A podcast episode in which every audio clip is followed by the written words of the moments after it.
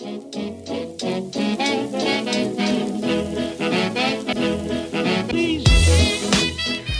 and welcome to the Last Looks podcast, a show where we catch up with talented hairstylists and makeup artists in the film and television industry. We'll pick their super creative brains and find out all the good stuff. Join me, your host, Jamie Lee, in finding out what's what in the hair and makeup departments around the world.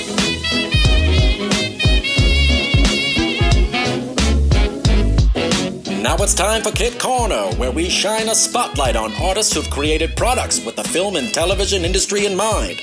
Products designed by artists for artists.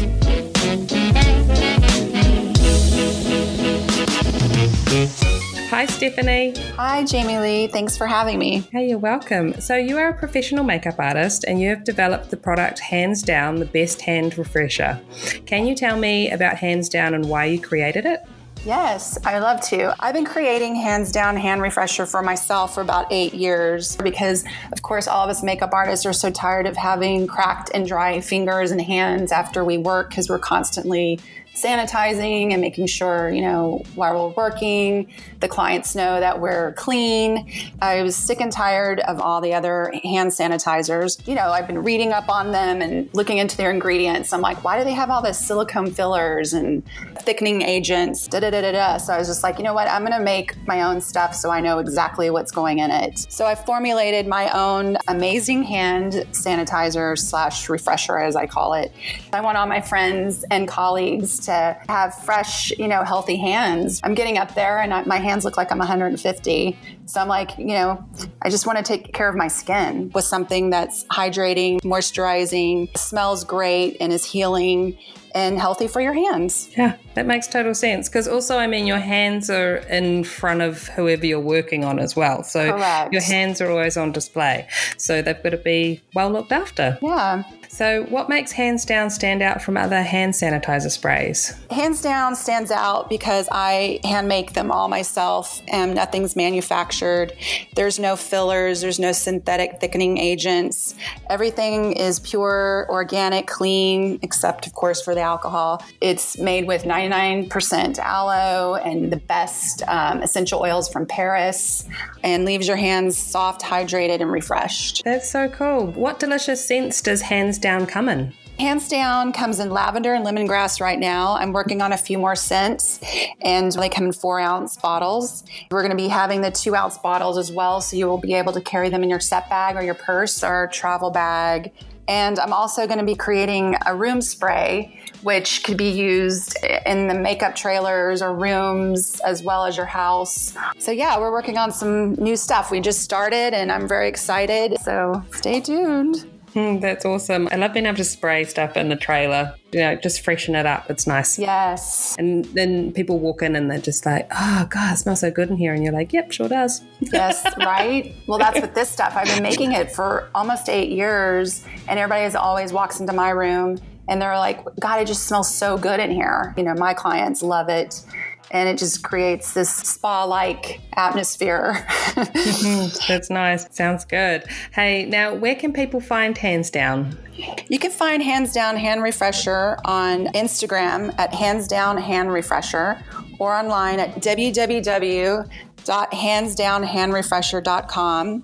We also have an exclusive offer for the Last Looks podcast listeners buy one, get one free. And you can contact us on our website and let us know that you were listening to the Last Looks podcast, and we'll be happy to send you a bottle for free. So we're excited about that. That's so cool. Brilliant, Stephanie. Thank you. Thank you.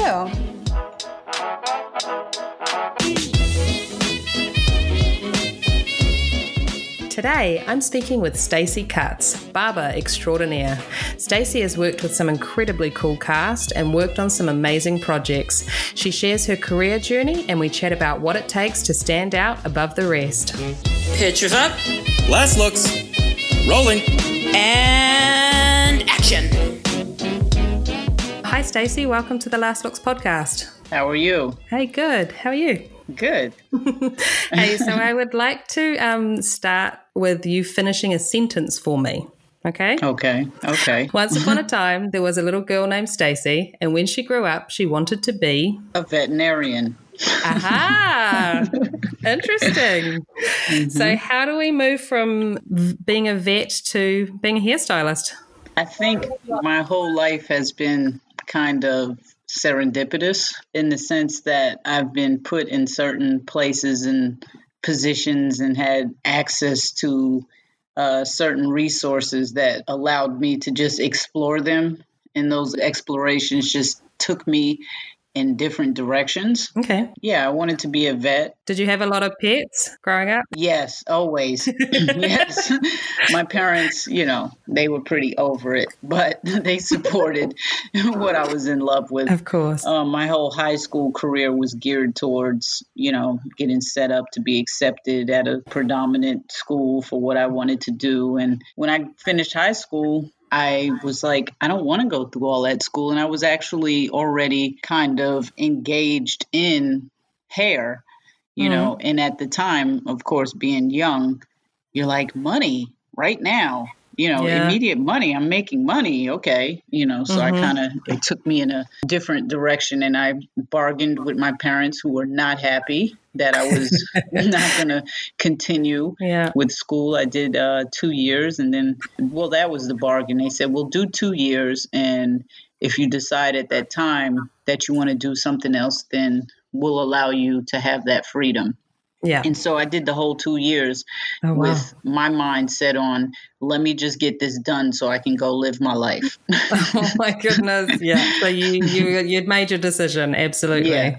Mm-hmm. Oh my goodness. So when you say that you were already kind of doing some hair stuff, how did that come about? Well, I started doing hair uh, when I was about 12. Oh, wow. So, yeah, you know, that was like, I would say about 81 or so, mm-hmm. you know, and I had brothers. I grew up with brothers, you know, and I was barbering and I started doing them. My mother would cut their hair, and if she messed it up, she would just cut it all one level you know, neat yeah. and send them out the door. And I looked at that and it was intriguing to me, just the artistry of it. And it, it, it's just fun. It's, it has a gratifying thing when you cut hair, you know, and you cut it off and you change it.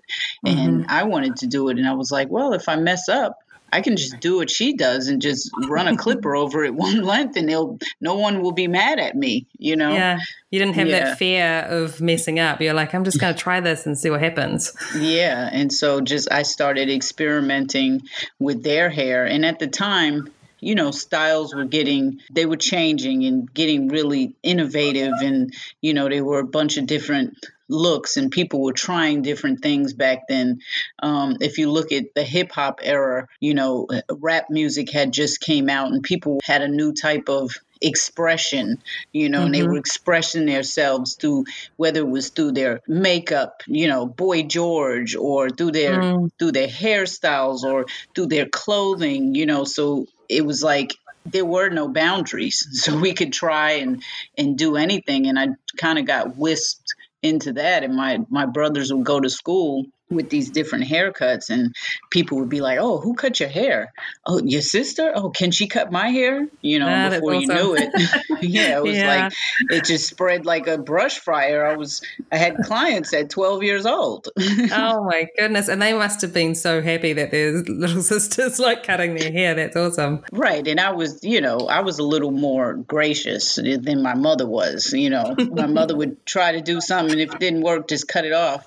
And with them they be like, oh, try this, or can you do that? And we'd actually try it. So it was a little bit more fun for them to have me try to do their hair. And that's how that all started. That's cool. So then mm-hmm. when you when you've done your two years of studying that you needed to do to keep your folks happy, um, mm-hmm. what did you step into after that? Like did you go and do formal training or anything like that? Or Well, it's kind of interesting because by the time that two years was over, Hmm. I literally had a revolving clientele. I obviously wasn't working in a salon or anything like that. It was kind of like a little underground situation. You know, I'd mm-hmm. cut hair wherever I could cut hair, someone's house, out the kitchen, the living room, wherever.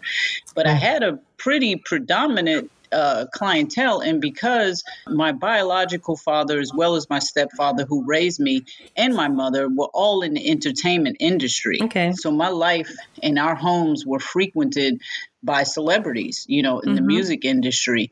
And that's you know what happened like i'd start doing people that were known you know performers and artists and i literally had a celebrity clientele straight out of high school That's amazing. That's Yeah. so awesome. So, what happens from there? You've finished your studying, then you've already got this full clientele. When do you start doing film work? Well, it was it was years after that. I was mm-hmm. doing that. The basis of my clientele was mostly musicians. Yeah. And so I was doing a lot of, you know, performances and videos and I was touring around the world with these different artists. And eventually at some point it leaked into like film and television and I was having, you know, actors and and different people like that asking could I do their hair? And I was doing their hair. I'd like do their hair before they went to set or sometimes they'd sneak me in their trailer and you know doing different things like that. Um Yeah. I don't know if you remember uh, the artist Kid 'n Play. Yes, of course they do. Yeah, so I spearheaded that high top fade. and That's amazing. Just Yeah, let's just he- stop and appreciate that for a little moment because that is Yeah. very, very cool. Thank you. And then when he changed that and turned it into the dreads or twists that he wore, I did that. And I actually worked on those movies, House Party, but House Party. I wasn't I wasn't licensed. I wasn't in the union. I didn't even know what that was. You know Yeah. what I mean? And it, it was kind of, it was a little looser back then. You know, these guys were uh, star requesting me. Mhm. And so I was working on these productions. And eventually, you know, the union was like, um, Are you going to become a member? you know, and it was like, well, What is that? You're like, what does that mean? Yeah. And I'm like, well, what does that entail? And when I saw the guidelines, oh, you have to have your cosmetology license and you have to do this and you have to do that. I said, okay, well, let me, you know, go to school. And I tried to go to school several times. And every time I would enroll Mm. and pay my money, I forget what it was back then, maybe five, seven thousand dollars. Something would take me away and I wouldn't finish. Yeah. I like I'd literally be asked to go on tour in Europe, you know, Yeah. and And you're like, I can't be- give that up. yeah, and it was an age thing too. Oh, fun, you Yeah. know, money now, you know, and I didn't even completely understand the benefit of being in the union, Mm. you know, so it it kind of took a back seat, but eventually I got that complete and um, you know, finally joined the union. Um, I was working with Eddie Murphy, I believe, since I was like 18. oh, wow. Yeah. Mhm. That's amazing. Yeah, so I had a lot of people wish they were in that position. They've done everything right. They have their license and they don't have that opening to get in. I had it all in front of me and I just was like, for what? you know? You're like, but I'm doing okay. What do I need that for? right. but I imagine once you got in, that must have opened things up more for you, right? In that Oh. industry, anyway. Yeah, absolutely. Absolutely. It was it was a lot of weight off of my shoulders, that's for sure. Yeah. it, it did get to a point where it was like, well, she can't be in the trailer and you gotta, you know, she has to do your hair over here and you know what I mean? And that Mm. pressure it was lifted, you know, and then when I really got into it, oh, oh, I have insurance benefits and I'm working on a, a pension and Yeah. oh, okay. You know, then I understood it. That's awesome. So, do you remember what your first like full time gig was when you were in the union? Oh, let me see. It had to be, feels like a century ago. um, I believe I got in the union after Eddie did Nutty Professor. Okay. I believe I, I did my hours on that. So, whatever Oh, cool. his film was after that, because at the time he was doing back to back films. Oh, you know, maybe so Doctor Dolittle, maybe.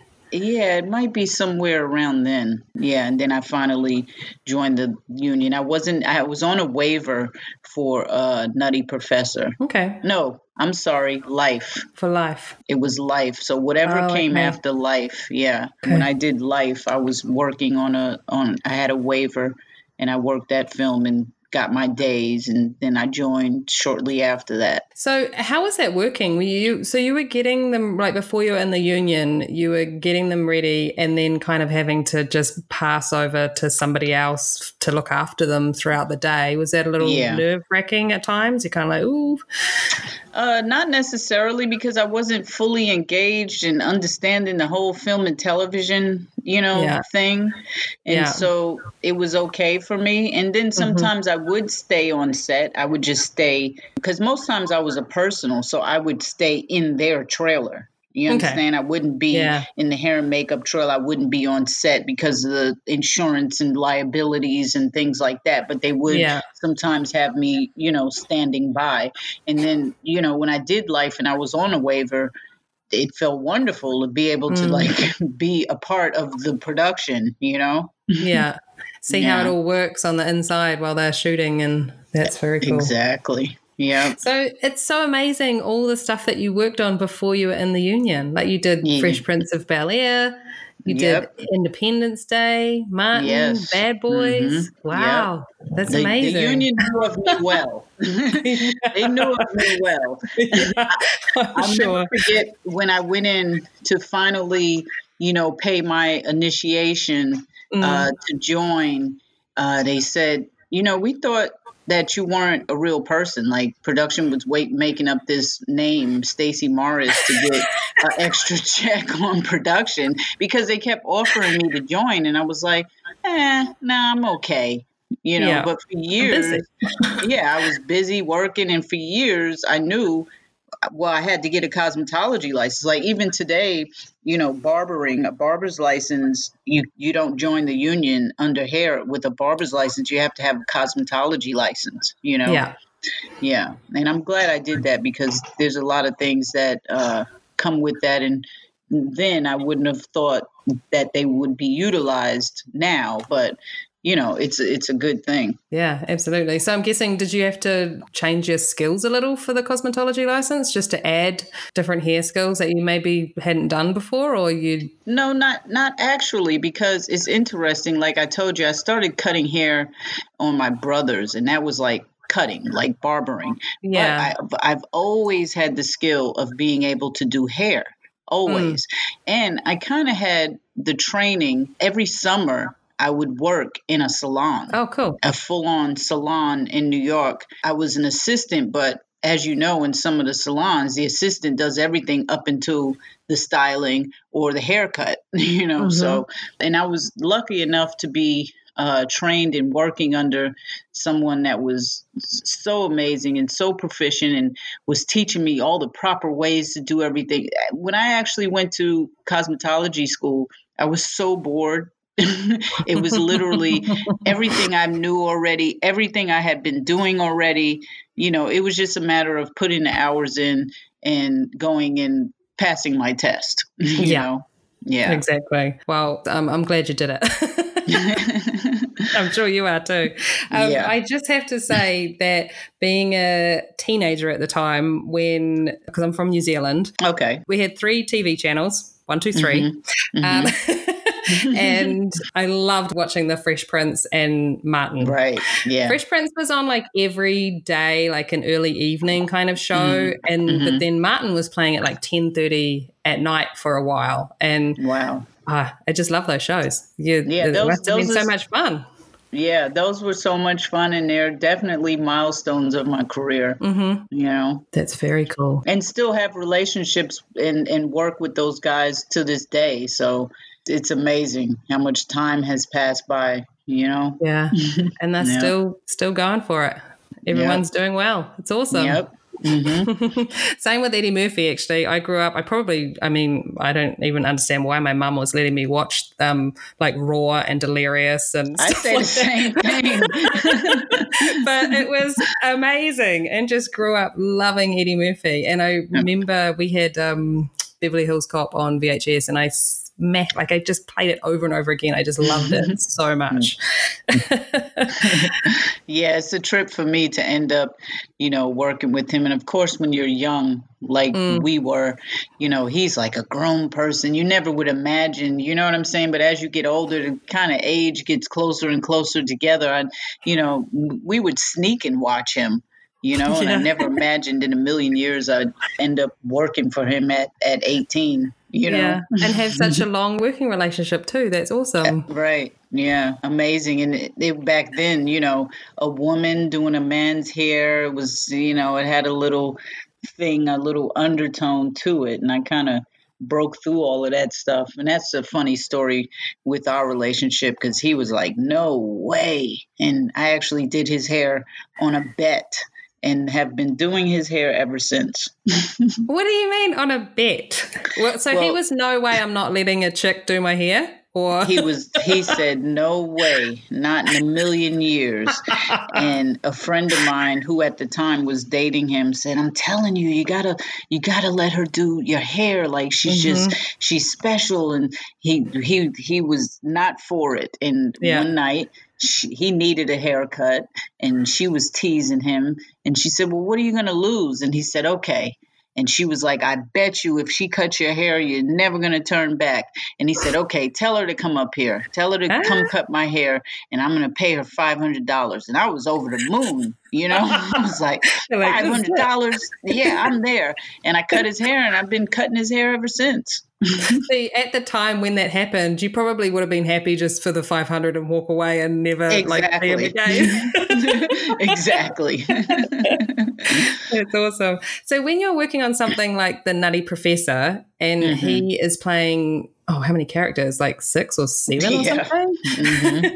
so were you doing the wigs and everything for all of those looks for him? Um, uh, most of those I did consult and was involved in the process, but most of that stuff is prosthetics and they handle everything. Right. You know what I'm saying? But we would talk about it and they would create it and obviously do it. And then I would deal with him when he was playing himself. Yeah. You know, and he, uh, for, for whatever reason, he'd come to me, What do you think about this? Or what do you think about that? You know what I'm saying? And I'd give my input and they would take it from there. And that's progressed too. That's changed. You know, we just did uh, Coming to America, mm-hmm. and uh, I got to work with uh, Mike Marino, and I was I was pretty involved in the in the process, and it it was interesting because it showed how I've progressed and how my career and my input has progressed when it comes to those types of things with the prosthetics and the hair and you know all of that and just knowing how it all works so you have a bit more input to oh, be able yeah, to I have yeah. man if you look from nutty professor to now my knowledge is immeasurable you know yeah Mm-hmm. And how have you how have you done that? Is that just through experience and watching other people that you're working with and picking up tricks and stuff like that or? Yeah absolutely. I'm like the master observer and if yeah. i can see it i can do it. And if i can't see it i figure out a way to create it you know? And so being able and having access and being able to be in a room for stuff like that is like priceless to me you know? And so just over the years watching learning observing putting my hands on it, doing it, trying it, all of those things contribute to knowing what I'm doing. Yeah, absolutely. Mm-hmm. When's coming to America coming out? Like that's you guys have shot that and it's due to come out in the next year or something? That is supposed to come out December. Oh, cool! Mm-hmm. Awesome. Mm-hmm. Yeah. How was that for? How was that for him going back to that character?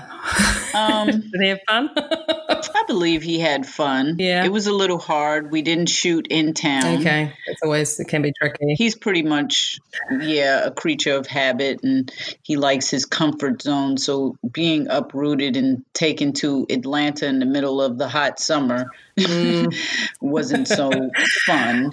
And no, then, you know, there, yeah. And then there were a lot of prosthetic makeups and a lot of characters and things like that. You know, some of those makeups took eight hours, you know, and you shoot for two or three, and then the process of taking everything down, mm. you know. But once he's in it and doing it, I think yeah. is when he finds pleasure in it. Yeah. And it must Mm-hmm. be good for him to have someone like you there that is a, you know, a stable person throughout his life that he's just got that person to bounce off and Yeah. have there. Like especially when you do personal work and stuff like that as well. I'm sure being that person for your actor is it's pretty important. Oh yeah, you become you become more than just you know their stylist or makeup artist or hair person. You know, it's a support team. It gives them a sense of you know their surroundings so that they can go perform. You know, and that was definitely evident on this one. You know, mm-hmm. he's he's pretty loyal. Most of his people that are with him have been with him for 20 plus years you know and Yeah. it, it speaks volumes That's awesome. So you, what are you on Sons of Anarchy and Roots, and you've been all over the place, lady. Oh my Yeah. goodness, it's amazing. Yeah. I noticed on your IMDb that it had a credit in Roots for hair special effects. What Yeah. what did that mean in that particular case? Well, that was interesting. They had shot that series, and I mm-hmm. believe they had a break in production. And the actor went back to, I believe he lived in London. He went back to London and he got another job and he cut his hair. And then they said, okay, we're, we're back.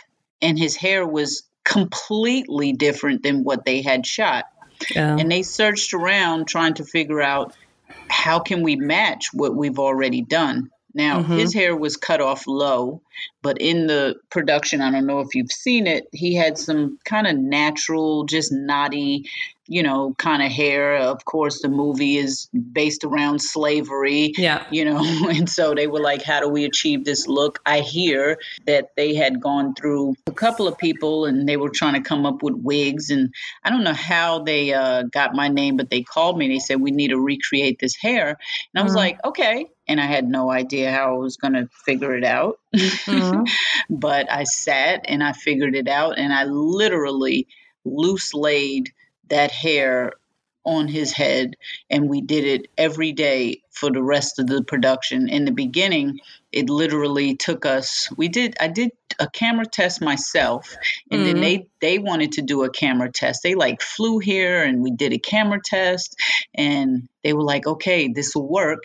And then i perfected it. You know it's it's happy accidents. Like in the process you learn oh well we can cut to to cut this out and we can do this and we can do that and to get it to here. And i literally figured out how to do it and in the beginning it took eight hours to loose lay that hair for it to mm-hmm. look because it's different when you're creating something from scratch opposed to it has to match exactly you know? Yeah. and and by the time it was said and done we had the process during the shooting week down to two hours and i had to have an assistant i had to Yeah. have an assistant yeah and they flew us to new orleans and we finished the production there which was another hot swampy Oh. mosquito ridden yeah. production So you're just needing to stay on top of that. So just to be clear for anyone not understanding the loose laying, it's pretty much hand laying the hair onto the head, right? So every time you do it, you get to the end of the day, you have to clean all that off, right and the next day start again right and exactly match continuity. So that's Exactly. the task within itself. It's not just Yeah. sticking on a a wig or a piece or something like that. Wow. and we visited that idea trying to think but it just it it wasn't going to work. There was no way to create a wig that would look authentic and match what was already done. It, it had to be done by hand you know and i would lay the whole head and then i would meticulously you know lay his hairline and the bits you know around his neck and things like that mm. So was Mm-hmm. were you letting his hair grow out underneath that, or would that make it too difficult to then glue onto if it was as we as we were shooting we said we're not going to cut we're just going to alter as we go you know according to how his hair grows and how it changes what we're doing the hair growing of course helped but it never Yeah. grew out to what we needed to be No. but it helped yeah i would spend every night because this was done like so last minute so i would Yeah. spend every night making those little you know knotty balls on mm. in all different sizes and putting them into containers. And the way that I learned to make them look so real was when I did the test and then we were finished. I had the guy and I said, okay, let's take it off. I took it off, you know, I loosened it, I washed his hair, and to prevent them from going down the sink, you know, I blocked the sink and collected all of these pieces. And then I just ah. put them on a towel and they dried. And the next day I said, wow, just the moisture of the water uh-huh. made it fray and it looked natural. Ah. So I was like, that's what we got to do because it, when I roll them up and they were so, so tight, yeah. it just looked so contrived and so made. So I would literally make them. Me and um, Conrad Hilton, we got together and we're rolling hair, rolling hair, rolling hair. And then mm. we'd spread it all out and spray it with water and let it fray and dry. right. Just so it's not yeah. so polished and done and exactly. Styled. Right. Yeah. Oh, exactly. Awesome. I love those happy accidents of kind of working that stuff out. And right. thank goodness you have the you had that moment to actually do a test to figure stuff like that out. Yeah. Yeah. Sometimes those tests are so important. oh yeah. yeah. It's it's funny because I feel like the the testing times are just getting smaller and smaller and disappearing. Oh, yeah, absolutely. No. We need it. Come on. We're flying by the seat of our pants. totally. And um, now, I correct me if I'm wrong, but was um, Dolemite is my name your first having a go at department heading with Carla Farmer? Um, I department headed a smaller show, but it was a TV show. But okay. yeah, as as far as a film, I, you know, it's funny because being a personal and when like Eddie Murphy depends so much on his people in all different areas. I feel like mm-hmm. I'm not a hair person when I'm working with him. I have so many job titles. You're yeah. involved in department heading. You know what mm-hmm. I mean? But I've never wanted the title or the responsibility, although I've been in it so long that I know how to department head, you know? Yeah. And for these this project, he actually asked us if we, if me and uh, Vera Steimberg, who's his makeup artist, if we would department head. Okay. And I said, well, how do you tell him no? mm. yeah, exactly. But also, I mean, thank goodness you're in that kind of situation. I'm sure it was helpful to do the co-department head thing because at the same time, he's obviously needing a lot of your attention. So oh, yeah. to have somebody else there to kind of you know, pick up each other's slack or whatever, you know, bits and pieces like that must have been really helpful. I think yeah. co-department heading sometimes is is pretty amazing. Yeah, I thought it was so important to co-department head because on that movie it was so big and we had so many background and so many artists and so many different the whole movie was wigs, you know. Yeah. And I said for one person, I mean, I would just be half dead by the time that film was over you know, mm-hmm. if we mm-hmm. didn't have each other. And then, like you said, you know, I'm attending to him, and, you know, I just didn't want anything overlooked. And I'm so meticulous, and he's so meticulous. Yeah. You know, and this project for him was a passion project. He had he's been wanting to make this project for like 15 years, you know. So I was like, we have to do this this way. Yeah. And we and we went on to do um coming to America the same way. We had a really big cast you know and it can be done but it's a lot of work for one person. oh, yeah, yeah mm-hmm. it is. I have to say thank goodness he finally got it made because it was awesome. Yeah and we did it in the nick of time.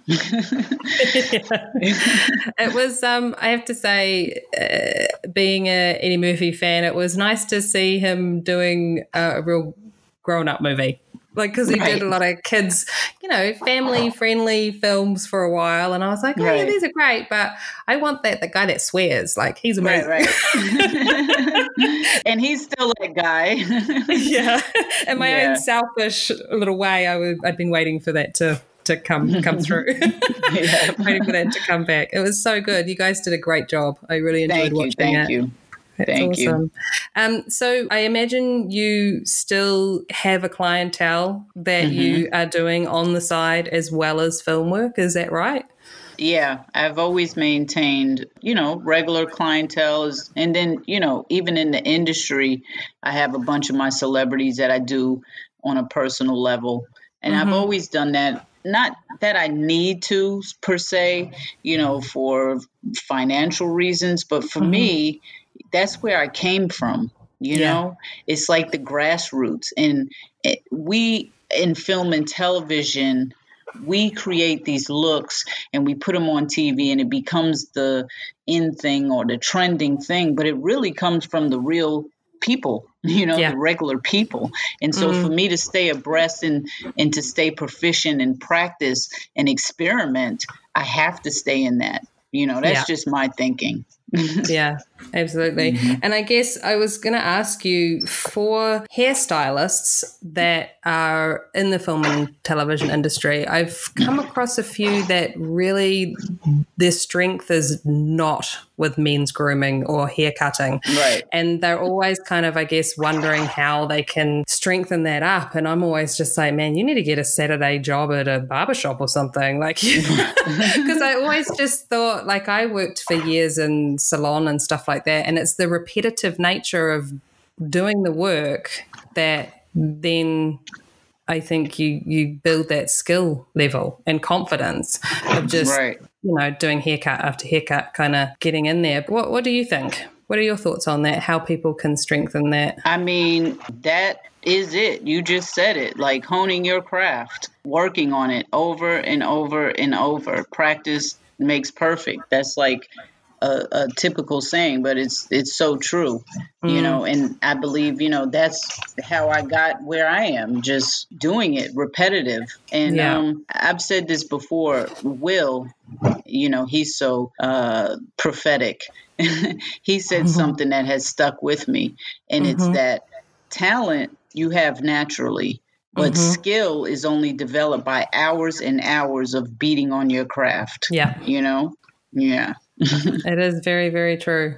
And yeah. That, yeah, I always feel a little, I don't know, I don't know if I feel sorry or sad for people who haven't, they've kind of done cosmetology school and then kind of somehow just boom, they're in the union and they're doing stuff. And it's just like, uh, whoa, okay. Um, you know, and you see them struggle with just sometimes what I would consider something reasonably simple with hairstyling. But if they haven't, as you say, you know, like done it over and over again, it just that that strength isn't there. You know, there's courses and workshops and things for barbering mm-hmm, and stuff like mm-hmm, that. But I guess at the mm-hmm. end of the day, it's up to them, right, to follow through to actually go out and do it. Yeah, absolutely. After they see how it's done, like put right. it into action you have to execute. yeah, exactly. Also, for barbers getting into film work, what are what are some words of wisdom? Do you feel like they should broaden their skill set as far as hairstyling goes? Oh, absolutely. Yeah, absolutely. I mean, I'm the perfect example of that. You know, I'm I I I'm specialized in barbering, mm-hmm. but I've explored everything. You know. Mm-hmm and I don't know, I kind of believe if you just stay in one position and do the same thing, that's as far as you're going to go, you know, and yeah. you have to step out of your comfort zone. And that's where the creativity comes in, you know? Yeah. And so I try everything. I, I even want to learn how to do a little bit of makeup just to know how to do it, you know? All of those things are just fun to me you know? Yeah. Mm-hmm. I'm guessing that would have been fun watching Mike with coming to America with all the prosthetics and all that type of stuff. Oh, absolutely. And I feel so blessed and honored to be able to, in my career, I've, you know, sat with Rick Baker and you know many other people. And mike now is that's mm. amazing to just be in the room you know from yeah. start to finish from casting to you know developing those the the prosthetic pieces and the application and just watching it right before your eyes just come to life is amazing. Yeah that's very cool. What do you think has helped you stand out in your profession? Um i think it's my consistency you know in the industry. Um if I was to think about that, I would have to talk about what I hear other people say, and it's mm-hmm. just my body of work. You know, mm-hmm. I've done so many things for so long and been so predominant in what I do for so long. So, yeah, my body of work, you know, I've done everything. yeah, And I know. Looking at your IMDb, I'm just like, yeah, as I said, this girl gets around. She's done all sorts of stuff. Like it's amazing. Yeah. it was exciting to do because I've done live TV, but it was exciting to go and have that experience with Eddie doing SNL. Oh my gosh! Oh man, that was yeah. That was amazing. So how did that work? That's a whole nother avenue that is a whole nother beast and machine within itself. But just being able to be there and see how it works and see the people work and I have so much respect for them. They do that every week, you know, and it's it's it moves fast. It's mm. live. It's for real live, like seconds. You know. Yeah, yeah, yeah. It was amazing, amazing. And then you know, I grew up watching him sneaking at night, watching him on TV, and it was like, wow, I'm in the building. And to see him walk through there, and there were people who were still there that worked and were like, hey, how are you? Like from when he was basically a kid working on the show. Wow. You know? Yeah. That's so amazing. Yeah. yeah. It's a piece of history mm-hmm. right there. It's yep. incredible. Only thing I haven't done yet is theater. yeah. Well, who knows? I'm sure there's time. You're a busy lady. You can you can fit it in somewhere. Maybe yep. you can do a live a live piece. Yeah, I'm waiting for that. Hopefully, I hear I hear he's doing a stand up show. That might ah, be interesting. Cool. Yeah. Everyone will love it. Tell them it's a good idea. yeah.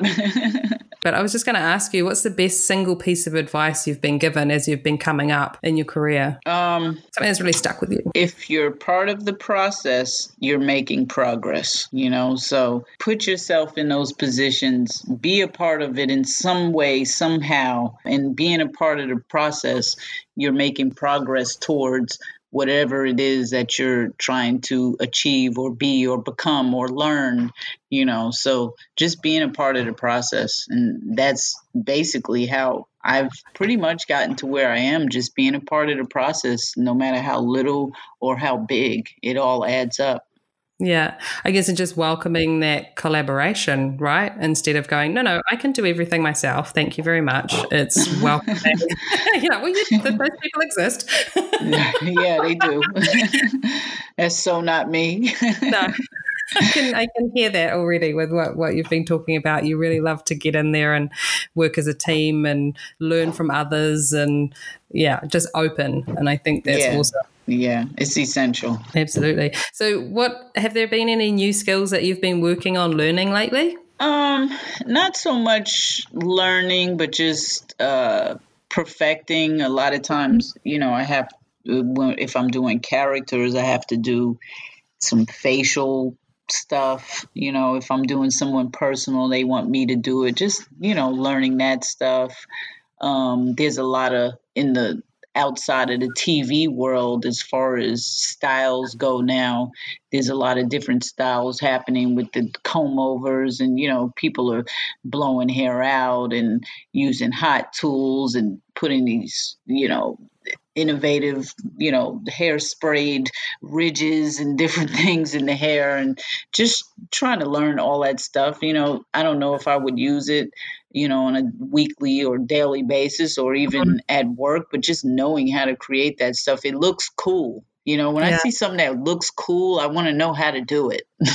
Absolutely. All of that sounds amazing. Yeah, well, I spend a lot of time surfing around on Instagram like, wow, look at this, you know? yeah, yeah, yeah. So when you're doing stuff like Dolemite, is my name or just anything, what are some of your favorite sources for like research?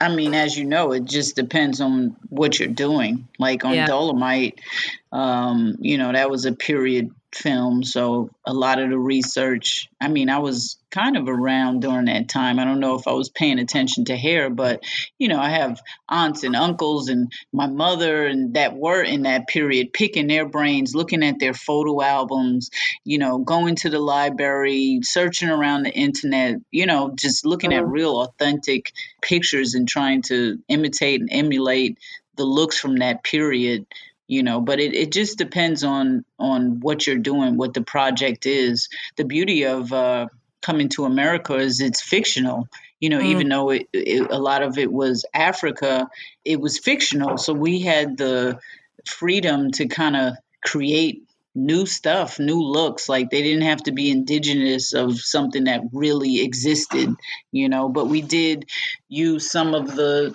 African hairstyles and stuff as inspiration and just got creative. And it's now, you know, that film is now, it's current. And now things are so, you know, innovative and different and new that we got to kind of put in like Afro punk type of look, and you oh, know what cool. I'm saying. So we yeah, it yeah. was cool. We had the we had we had a lot of freedoms and we had a lot of fun. But then with that, you can't just go buy that stuff. We had to make all that stuff. Mm. You're yeah. building stuff from scratch. That's so yeah. cool that you can just have. I mean, every job is different, but I think it's it's so much fun when you get that one that you just have so much creative freedom and you can just kind of get in there and I don't know. It's like art class. You're like arts and crafts. let's go. Let's glue this to that, and let's make this shape, and let's. Yeah, it's, and that's the beauty cool. of art. There are no boundaries. You know. Mm. yeah, that's very cool. So when you're putting a team together, like the times that you have headed departments, what are you looking for in your team members? For one, for me, I'm looking for someone who is attentive. I'm mm-hmm. looking for someone who works with order and precision and is meticulous, you know, because I'm like that. So I don't want to be, I don't want to have someone on my team that I have to babysit for those things. When you're a team, everyone's good at something else, but whatever it is that they're good at, you want to be able to depend on them for the just that you know yeah otherwise you know you might as well do it yourself of course uh skill level skill set professionalism, you know, mm-hmm. all of those different things matter. Um, and, you know, it has nothing to do with doing hair or doing makeup, but chemistry. Mm-hmm.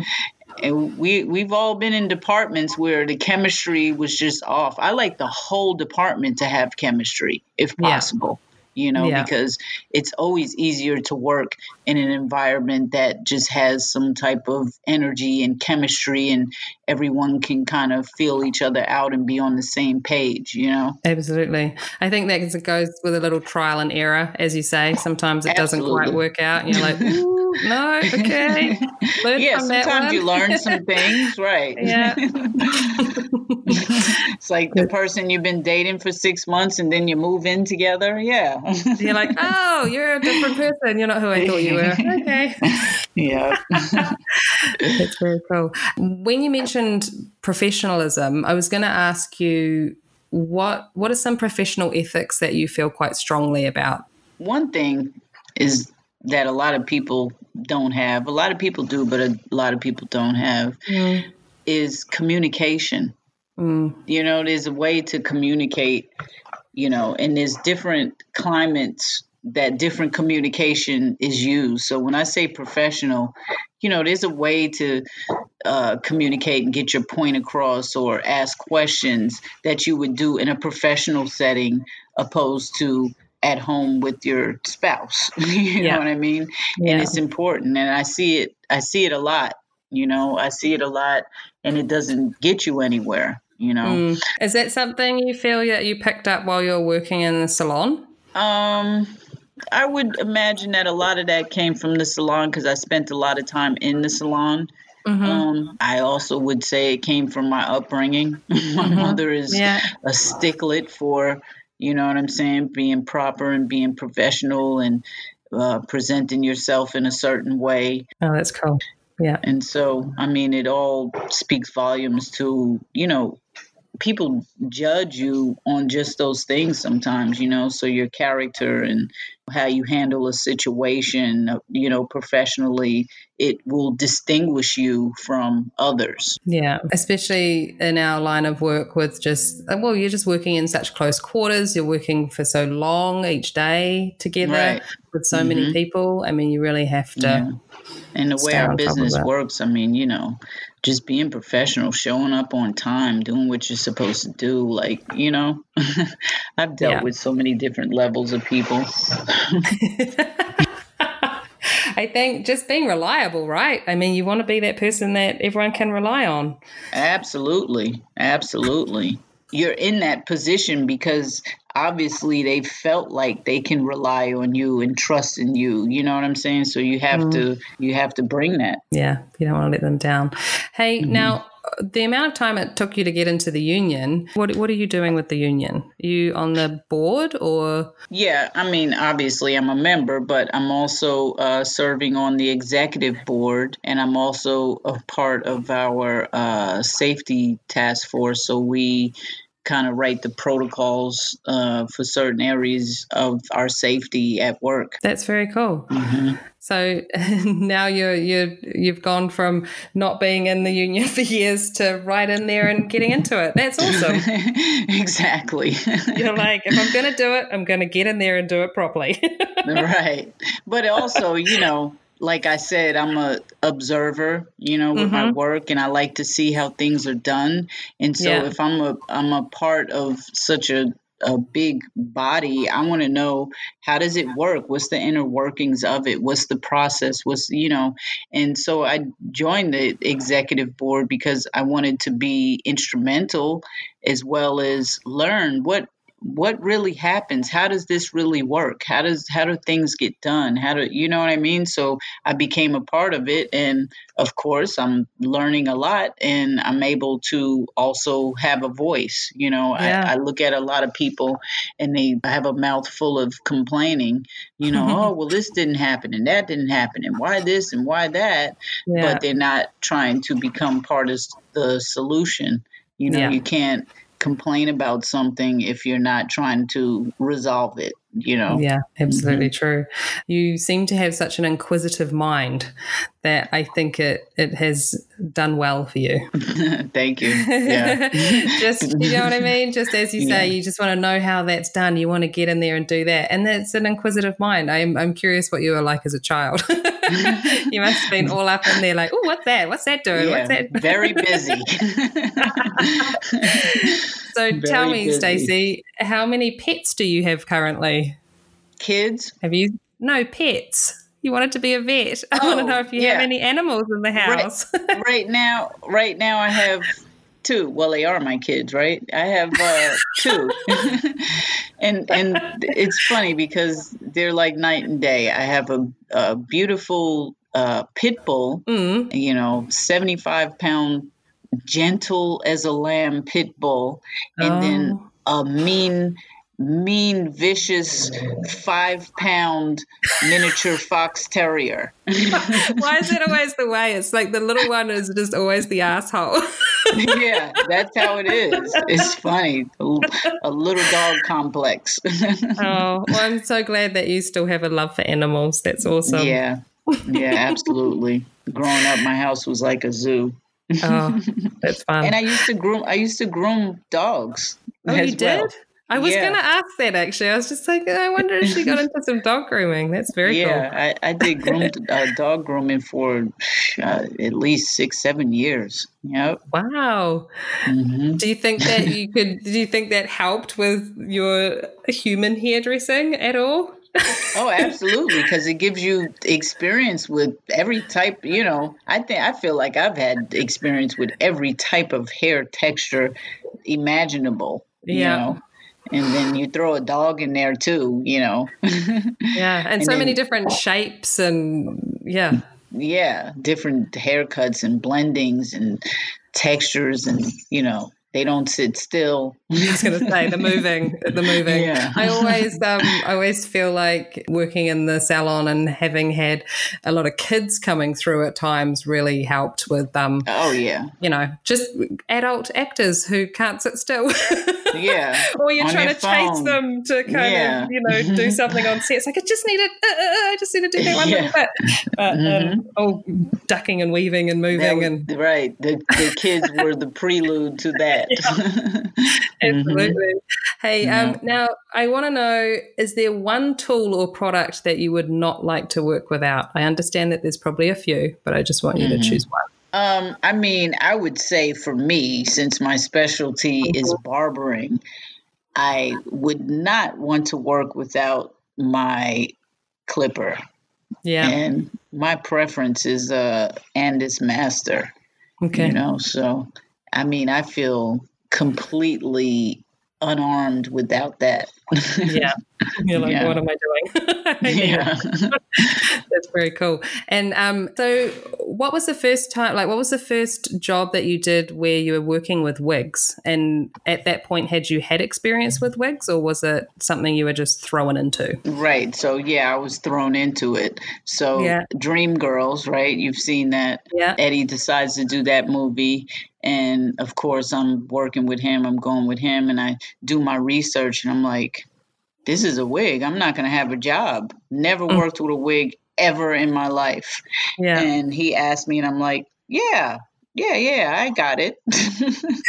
and I immediately in my one month of prep Mhm. went and learned how to do wigs sat with people who you know were pretty prominent in the industry that do wigs i hey can i just come sit in and watch you know yeah sure and i did that for like a month and, Oh, and wow. put it in my hands handled it you know learned how to block and i mean literally never dealt with a wig ever in my life and mm-hmm. the result was dream girls and i was happy and i was happy that i took it on because his next movie was a wig norbit mm-hmm. Yeah. yeah yeah so, That's very cool. So it's so nice that also all those people that you went to were willing to help you out. I love that. yeah i feel like you got to share the knowledge you know? A closed a closed hand doesn't get fed. If you hold on to something so tight nothing can get in.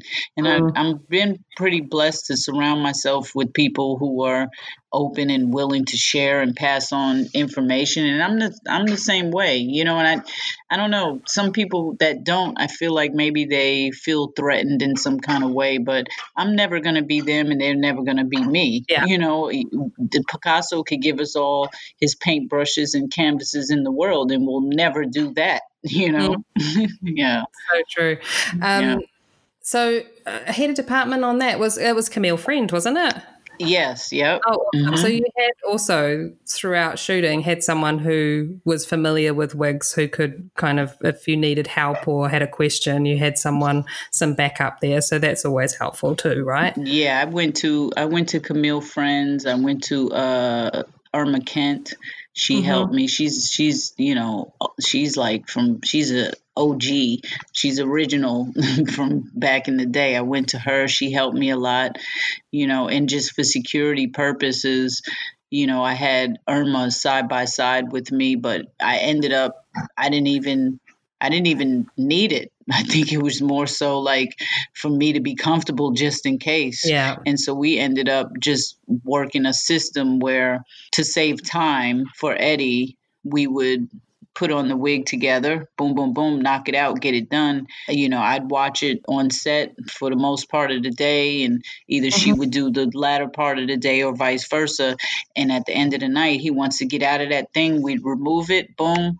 Done. would take off. I'd stay. I'd clean it, restyle it, block it, whatever I had to do. So we had a, a cool system. And after that, I was out of here. I was like a rocket ship. I think Yeah. that's amazing. Uh, Like, I love that you took that job and went and, you know, learned all that you needed to learn. But also, I imagine just doing that day after day while you were shooting yeah. Yeah. would have just stuck in your brain on how how to do it, putting it into practice. Right. There we go. Repetition.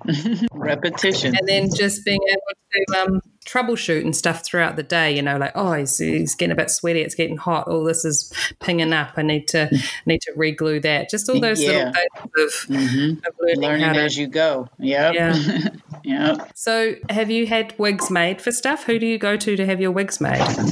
Uh, for the most part, I use uh, Justin Stafford. Do you know him? I don't, but I have heard his name. Yeah, I use Justin. He he does a lot of people. He's done a, most of uh, Will stuff for uh, Pierce Austin, who who works most of the time with Will now on his projects. I do like the stuff you know in town or hmm not project based, you know. Um, but Justin, yeah, he he did all the stuff for Dolemite. He did a, a lot a lot of stuff for me for Coming to America. Yeah, I love Justin. He's great. He used to work for Rick Baker long, long, long, long time ago, but he's cool. amazing. Yeah, I guess that's also a learning curve, right? Is actually figuring out how to get a wig made and asking for what, like that communication of yeah, and then again, the same things come into play communication, having chemistry with the person. And he's just so, I'm mellow and cool and laid back, and he's the same way. Yeah. And, you know, sometimes you just have a connection with people and they know it's, it's hard when you have a vision in your head for, to, translate that to someone and it's like Justin amazingly knows where I'm going with stuff. You know what I mean? and he lets you be a part of of the whole process, you know, from mm-hmm. beginning to end. We do it in steps, you know, and we save certain parts for the end so that we can work on that specifically, you know, like whether it's the hairlines or changing the texture or the colors, you know. So Justin's cool. I like him a lot. And he, he does a lot of stuff. You check him out, look him up. Yeah, that's very cool. Mm-hmm. I love how, uh, like, when you were um, 12 years old, you probably didn't ever think you were going to a wig maker one day to get wigs made, right? Never. what you could imagine, I was always in a wig at 12. My mother was a model in New oh, York. Oh, yeah? Like I told wow. you, yeah, I yeah. grew up in this world, so I'm kind of a product of my environment. I had an interest in hair, and I kind of mixed the two. You know, the entertainment side of it with my father, the fashion, you know, styling side of it with my mother, and I grew up, you know, at the salon with my mother and at photo shoots and things like that, and I kind of, you know, turned it into one. oh, that's so cool. Um, thanks for chatting today, Stacey. It's been amazing. Absolutely. Thanks for having me. And I wish you a lot of success on this podcast. For links to see more of Stacey's work, go to our Instagram at the Last Looks Podcast or visit our episode notes page on our website www.thelastlookspodcast.com. The Last Looks podcast would like to thank Brett Stanley and Sabrina Castro. The song Fun Time by DJ Quads. Thanks for listening. Until next time. That's a wrap, people.